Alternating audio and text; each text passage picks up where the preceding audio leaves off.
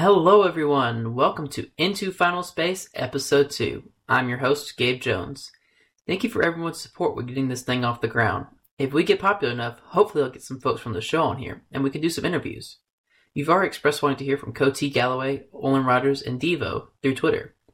And maybe someday we can have all of them on the show with us. I want to give a shout out to BFJ Studio at BFJ Studio on Instagram and Twitter, who did the beautiful cover art for the podcast and Josh at JAG underscore Vanguard on Twitter for his work on my social media profile pictures. Also, thanks for the support from everyone on the Final Space Discord. Now, let's start at the very beginning with the premiere episode of the TBS original series, Final Space. Alright, so let's get into the very first episode of Final Space that premiered on February 26, 2018. I tuned in that night and I was amazed at what I saw. I'm really excited to finally get into the nitty gritty of the episode and do an in depth review.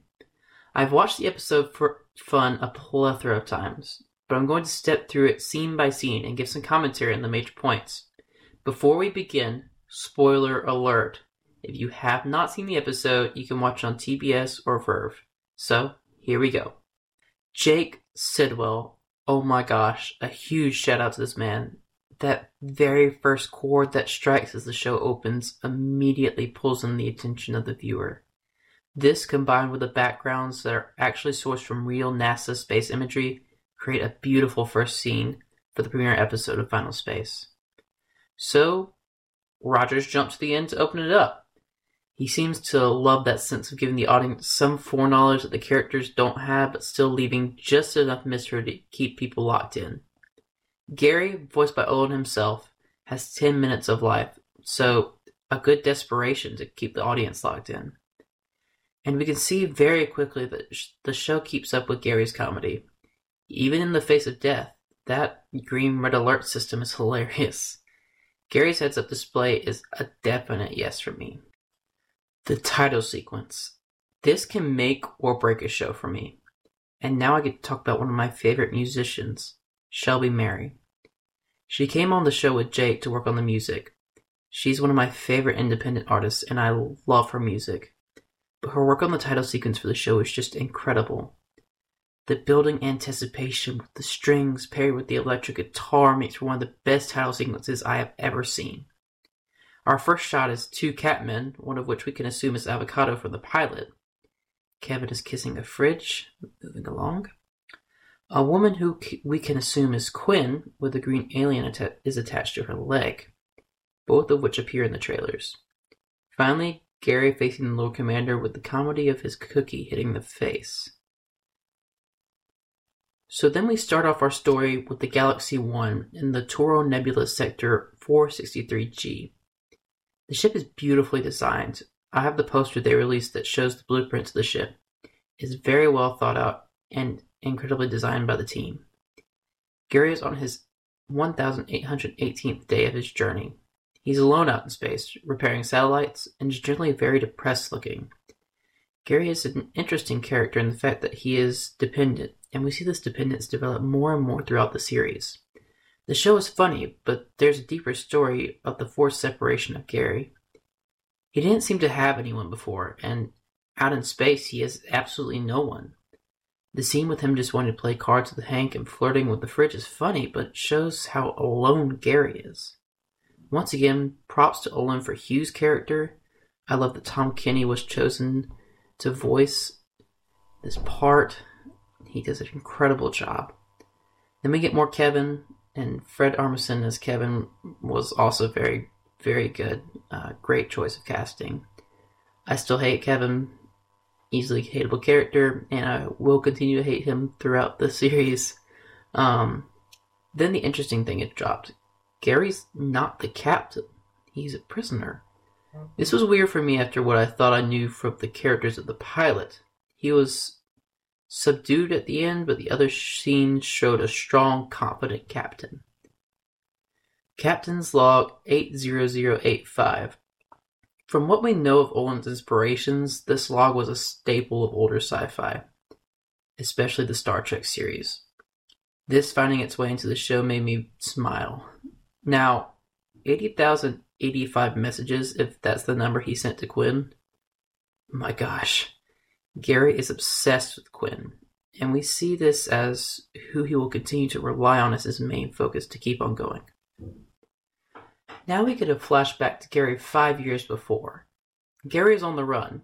I really like his street clothes. It's a really cool difference between his prisoner outfit aboard the Galaxy One and his old life. I'd really love to know Gary's life between his childhood and his arrest. Uh, what was his life like growing up? Anyway, Gary runs into a bar called Where the Earth is Soft as he runs from a character named Derek, a reference to his days in Balloon Shop on YouTube. We get some hilarious lines from Tribore before Gary comes across Quinn for the first time. Quinn is voiced by Tika Sumpter, who does an incredible job with this character. One thing I've tried to understand is the ranks in the Infinity Guard. Those in brown outfits seem to be pilots, those like Quinn wearing blue are captains, and those in white are the highest ranks from what I can tell. Gary's exchange with the Infinity Guard pilot is hilarious. Once we're in the bathroom, we get two small Easter eggs. Balloon Shop appears again in the form of an ad for Dark Juice on the mirror, referencing an episode that Olan did. And the stall, Diva was here, is written on the wall. Devo is the art director on Final Space and does an incredible job on the show. The science in the show doesn't falter either. When we meet Quinn, she is attempting to solve an internal inconsistency in Planck's constant. For those of you that don't know what that is, and trust me, I had to do my research too, Planck's constant is what relates a photon of electromagnetic radiation to the frequency of that radiation. In recent years, astrophysics has used this constant in research on the consistent expansion of the known universe, that is, proving or disproving it. Quinn's internal inconsistency means that she's found two numbers that don't match up on the same test. Short spoiler that we'll find out in an episode very soon, so skip ahead if you haven't watched up on it. Um, for me, it seems like she already has suspicions about the breach in space.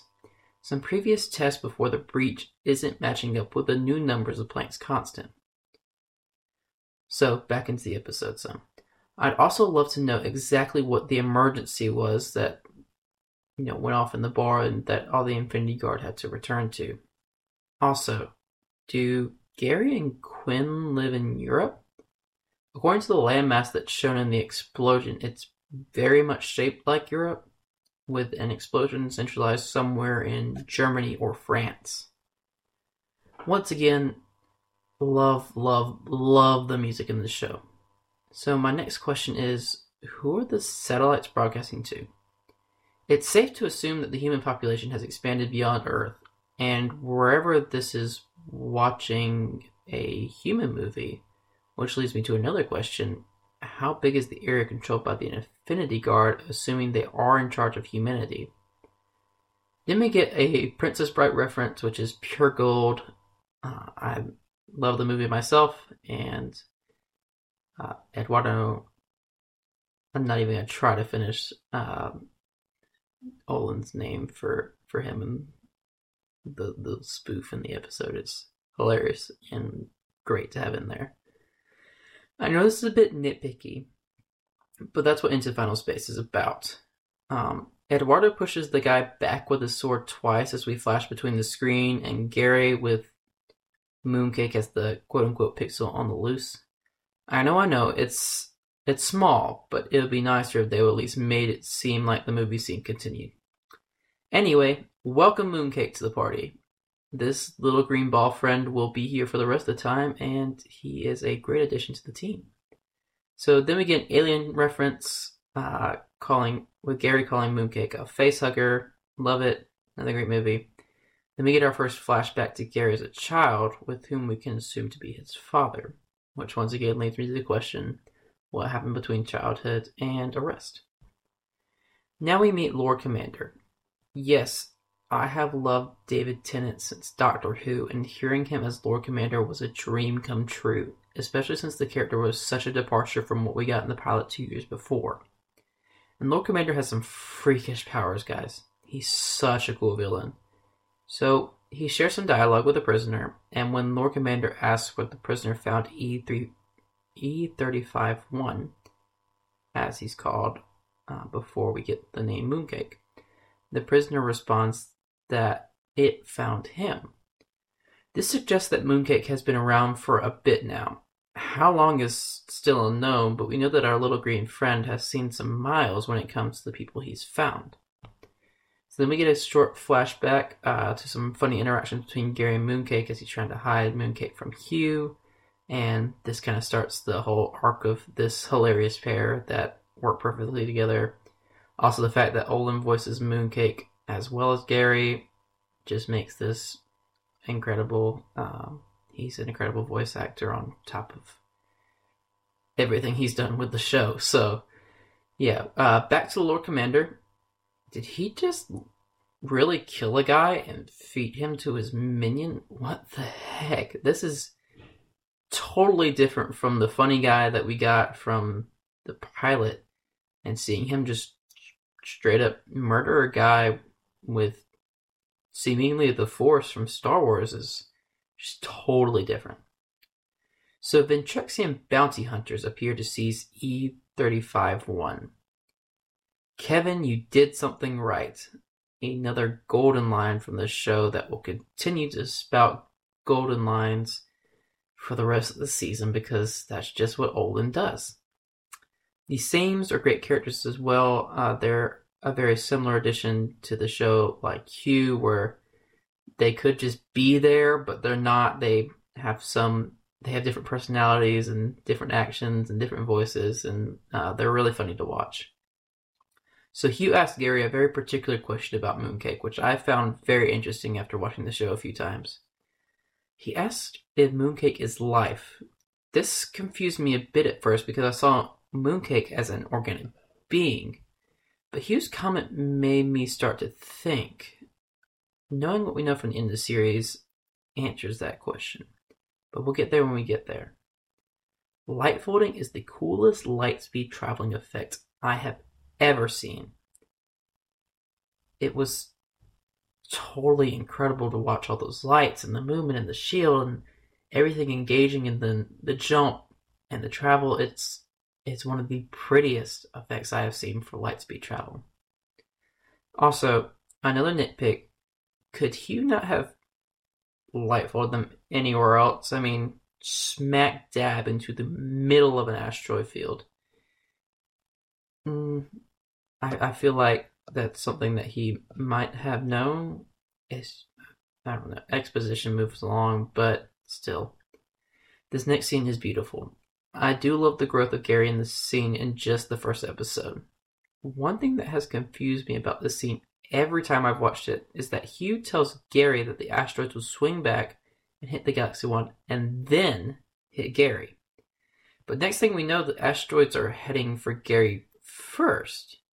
This inconsistency just has always made me confused. I've watched that scene maybe somewhere between 20 and 40 times just trying to figure out if I missed something, but I think that's how it's going. Anyway, I now own a shirt that says Failing Upwards, and it's one of the most funny and most inspirational shirts I own. And it's uh, it's another great line from the show. Uh, it really kind of connects to to Olan's, I think, philosophy in life of you can always fail, but you can always fail better, and you can always get better uh, as long as you keep growing. So the man, I believe, is Gary's dad. Um, when his ship explodes, my heart is suddenly wrecked. Um, I don't know who this man is, but he makes Gary very sad, so I am very sad. And then Mooncake shoots a freaking murder beam out of his face to save Gary. What the heck? Mooncake is this powerful? I was shocked. I mean, we saw some lasers shoot out of Mooncake in the pilot, but nothing on this scale. I mean, other than the the whole cannon thing. Um, but even then, it wasn't this big and this cool. Uh, the fact that Coty Galloway, who voices Avocado, makes his own cat noises is so awesome. Um, and I really love Avocado's introduction to the show. The fact that Gary remains completely oblivious to Mooncake's powers is hilarious as well. Um, Gary and Avocado have this great conversation about Mooncake and It's just really, really funny. Then we get to my next analysis. What exactly is a Ventrexian? When the ships show up, you'll remember Hugh introduces them as Ventrexian bounty hunters. Then Gary calls Avocado a cat, with Avocado quickly firing back that he is indeed a Ventrexian. This would seem to be a descriptor of his species to contradict Gary calling him a cat. But you'll also remember that the bounty hunters were not all the same species as Avocado. All four were different. So is Avocado of Ventrexian in terms of species, or in the respect of someone from the planet of Ventrexia? It's an interesting thing to observe. Then Gary and Mooncake share this super cute and super sweet moment, and Gary is rewarded a cookie for his bravery in wanting to protect Mooncake. It's a really great moment to see our characters are growing in themselves and their relationships already. Also, the Indiana Jones and the Last Crusade is another great movie reference when Gary says, The penitent man shall pass. Um, some funny Kevin moments, and we get the Mooncake Protection Squad. Uh, our heroes are being followed by one of the bounty hunters, and we end with the ominous foreshadowing for the next episode. What an episode to premiere with! It was just incredible. A great introduction to some of our characters, questions about Gary and Mooncake's past leave us hooked. This super evil Lord Commander lurking. Is Avocado just a bounty hunter? Is there a soft side to our favorite Catman? I can't wait to talk about the next episode. But first, let's hear what you guys have to say about this episode. I'll be right back after this break.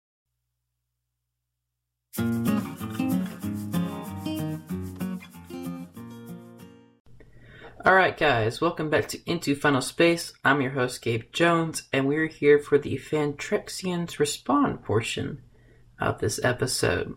So, in each episode, I'll be reading some of your thoughts, theories, and favorite moments from each episode of Final Space. So this week on the Final Space subreddit, I asked for some of your thoughts on the premiere of Final Space. So my first question was, what was your favorite part of the ep- first episode of Final Space? Dangerous underscore Wishbone from the subreddit replied that they love the scenes that establish Gary's isolation and loneliness, just letting the visuals and the music do it without any dialogue. I completely agree. Devo and the art team did a great job, an exceptional job at setting the scene of this isolation and Shelby and Jake composed a beautiful soundtrack, and the pieces used in this episode were very, very nice. My second question was what were some of the things that surprised you about this episode? Mr. underscore spooky underscore said that they were very surprised about how cinematic the animation was on the show for a cartoon, and I absolutely agree.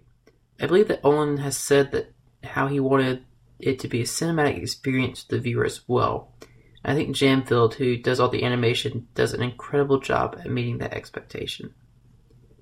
Finally, I asked if there anything that folks liked or disliked from the show as compared to the YouTube pilot.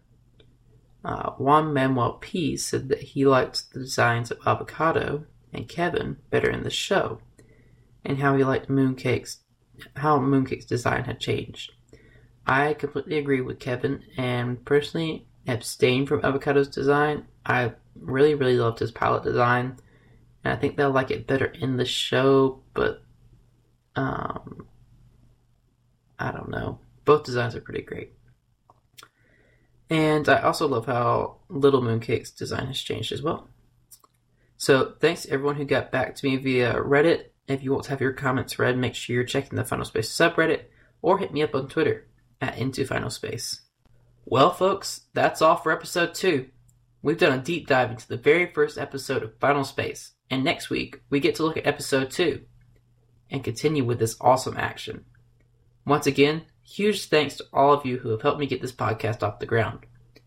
Remember to follow me on Instagram and Twitter at Into Final Space. Keep up with me on Reddit and join the official Final Space Discord. You can find me active on there posting updates at Mooncake in a Hoodie. Thanks, guys, and I'll see you next time on Into Final Space.